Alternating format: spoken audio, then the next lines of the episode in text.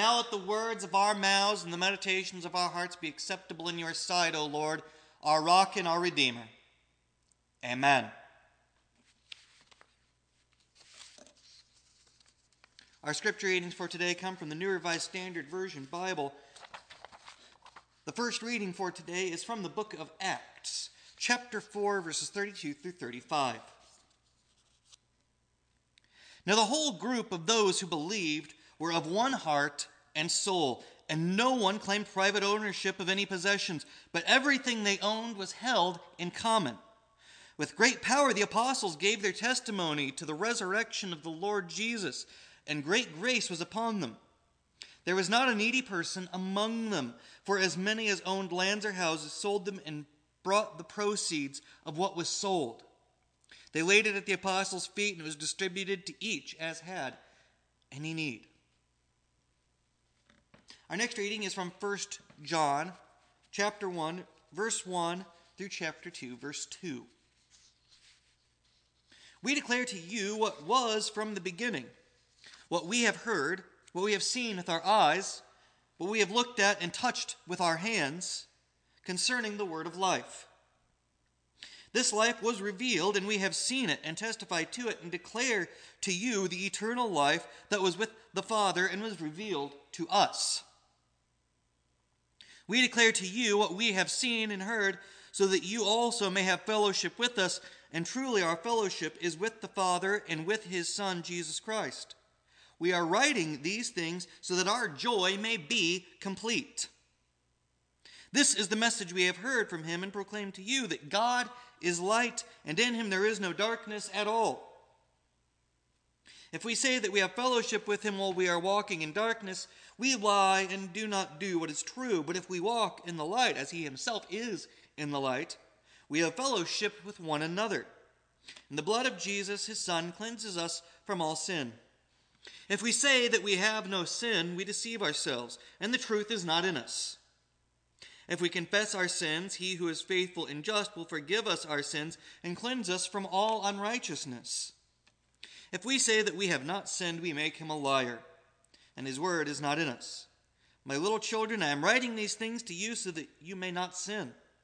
But if anyone does sin, we have an advocate with the Father, Jesus Christ the righteous. And he is the atoning sacrifice for our sins, and not for ours only, but also for the sins of the whole world. Our last reading is from the Gospel according to John, chapter 20, verses 19 through 31. When it was evening on that day, the first day of the week, and the doors of the house where the disciples had met were locked for fear of the Jews, Jesus came and stood among them and said, Peace be with you. After he said this, he showed them his hands and his side. Then the disciples rejoiced when they saw the Lord. Jesus said to them again, Peace be with you. As the Father has sent me, so I send you. When he had said this, he breathed on them and said to them, Receive the Holy Spirit. If you forgive the sins of any, they are forgiven them. If you retain the sins of any, they are retained. But Thomas, who was called the twin, one of the twelve, was not with them when Jesus came. So the other disciples told him, We have seen the Lord. But he said to them, Unless I see the mark of the nails in his hands, and put my finger in the mark of the nails, and my hand in his side, I will not believe. A week later, his disciples were again in the house, and Thomas was with them. Although the doors were shut, Jesus came and stood among them and said, Peace be with you. Then he said to Thomas, Put your finger here and see my hands. Reach out your hand and put it in my side. Do not doubt, but believe. Thomas answered him, My Lord and my God. Jesus said to him, Have you believed because you have seen me? Blessed are those who have not seen and yet have come to believe. Now, Jesus did many other signs in the presence of his disciples, which are not written in this book. But these are written so that you may come to believe that Jesus is the Messiah, the Son of God and that through believing you may have life in his name. This is the word of God for the people of God. Thanks be to God.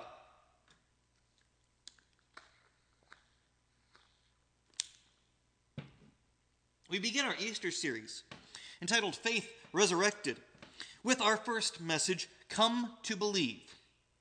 Every message in this series is going to be using a phrase from the gospel reading for that week. This week we look at what it means to come to believe why our belief is important, and how it joins us together. We get an account of belief, where often we call Thomas out because of his unwillingness to believe without being able to experience. But I think that one of the things we can actually take away from this is Christ's reaction. And I think that actually is bigger than anything else that happens. Because Jesus didn't shun Thomas, he didn't really chastise him as much as he wanted him to believe. But then he points out the thing that would have been true of all the disciples. Whether they had seen him the first time around, or if it was Thomas that second time around. Did they believe because they had seen? But blessed are those who, without seeing, had come to believe. we have this idea echoed in the end of our gospel reading that there are many other things that Jesus had done that weren't recorded, but what was recorded in John's gospel was so that people would come to believe that Jesus is the Messiah, the Son of God, and that because of the belief that we may have life that we may share in the resurrection because we believe. But it is interesting what comes with believing, with giving ourselves over to a life in Christ, with sharing in that journey. And one of those things is what we get from the story that we have in Acts. And for that, it's that those who believed came together as one. They shared what they had. And because of their great love for each other, because they loved each other as Christ loved them, they shared in what they had as a community. Because together, they believed in Christ, their Savior, and they believed in His love. And because of that, they came together, and there wasn't a needy person among them because they lived their belief. It gave them the strength to be able to share out of love. That the apostles told of the resurrection and the people who came to believe were moved so much that they changed their whole life. They joined together so that they could live a life in Christ, which meant they cared for each other. And we hear all of these things echoed in John's first letter. And John in this letter helps to wrap things up that he's testifying so people will believe, so that people will understand that eternal life is there for them, that we can live in a resurrected Christ, that we can believe in our risen Savior, so that we can share in that grace and that love, so that we can be a community of believers together that we just have to have faith.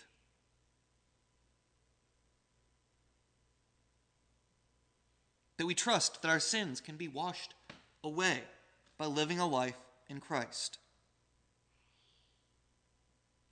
And one of the things that is in this letter is not that John thinks that once the believers are together, that they won't sin anymore. That you come to believe in Christ and you'll never sin again. The purpose is to keep us from sinning.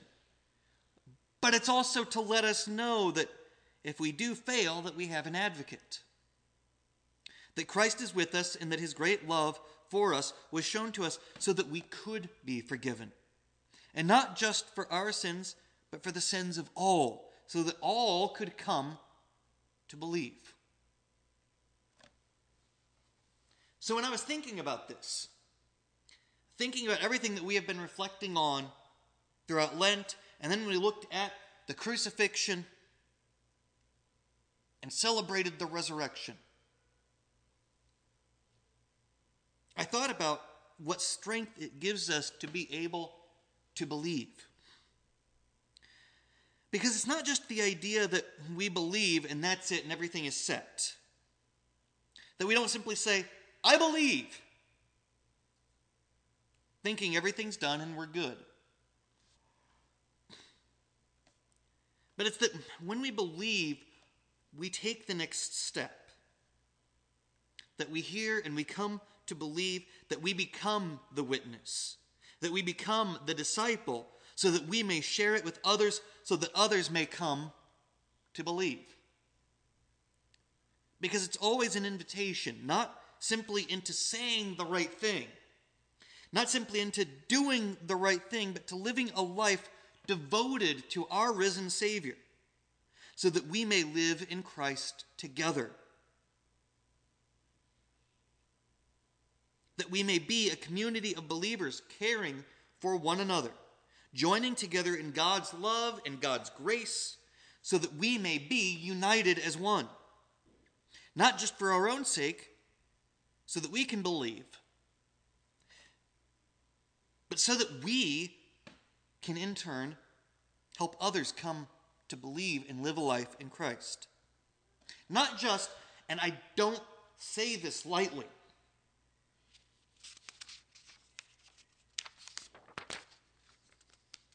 not just that we believe Jesus is the Son of God. And this isn't to downplay the role of Christ at all. But we often think that the belief is simply knowing it and we're done.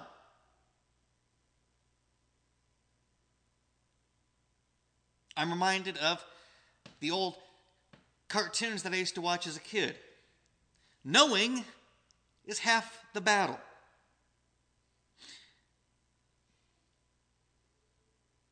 For me, if we come to believe in Christ as our risen Savior, it means that we come into living a life in Christ in which we want to be more like Christ, which means that we live like Christ and we love like Christ because we have shared in his death and we share in his resurrection. That belief is not a passive imagination, but belief is an active way of living.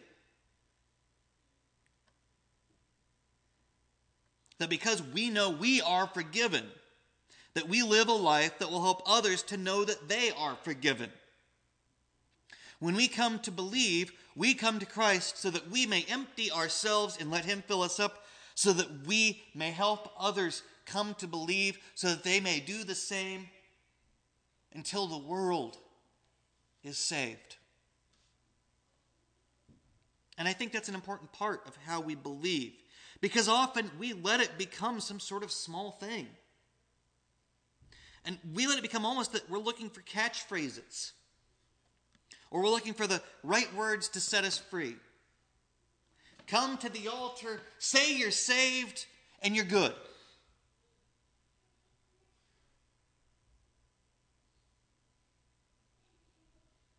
It's not that easy. And it's not that easy because the call to follow Christ isn't a call simply to right thinking, but a call to right living, a call to right being. I think the truth is that we come to believe because we feel it in our hearts that if we are going to live as those who have shared in Christ's resurrection, that we have found our place, that we are welcomed into God's house as His children. That part of that belief is that it's something to be shared with everyone and it's something to be lived. And for me, if that belief is not part of who we are, do we really believe in Christ as our Savior? If we aren't going to share the good news in the same way that John wanted to share it with others, in the gospel so that they could come to believe. What are we doing? We need to have the same intention that John had in his letters of saying, Look, I'm saying this because I want you to live. And I want you to be able to live a life free from sin. And to be able to live that life in Christ because that's the only way to do it. And I want to be able to help others do the same. And we see that in that early Christian community in Acts. That they all came together because they believed in a life in Christ. But it wasn't just something they held in their heads, it wasn't just this nebulous thought that they would ponder, it was a way of life. A way to live, a way to love, a way to share, a way to grow. If they were going to believe that Jesus was the Messiah, they couldn't just hold it as something that they knew, but something that they lived,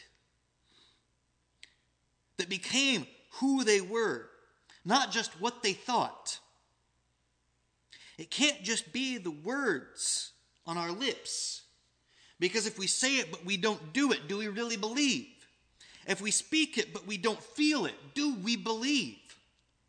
If we proclaim that Jesus of Nazareth is the Son of God who came to free us so that we may find eternal life and live a life free from sin, bringing us to perfection in His love, but we don't extend that grace to others.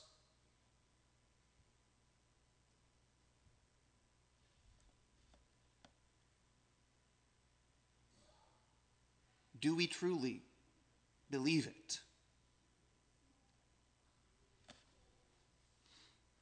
And so, my challenge to you this Easter, as we reflect upon our faith in our risen Savior, is how can we live in Christ more deeply and more fully? How can we live in Christ more completely? And I hope that we can think about that every day. And that the more that we discover about ourselves, the more that we can give to God. And the more that we can give to God of ourselves, the more God will give to us. So that together, as we have come to believe, that we may help others come to believe. So that we may share in that joy, and that joy may be complete. That we may share our faith with others in our risen Savior and in our lives reflect what we have come to believe by living out that belief so that we may show the love, the mercy, the grace, and the life that we receive from the Father, the Son, and the Holy Spirit. Amen.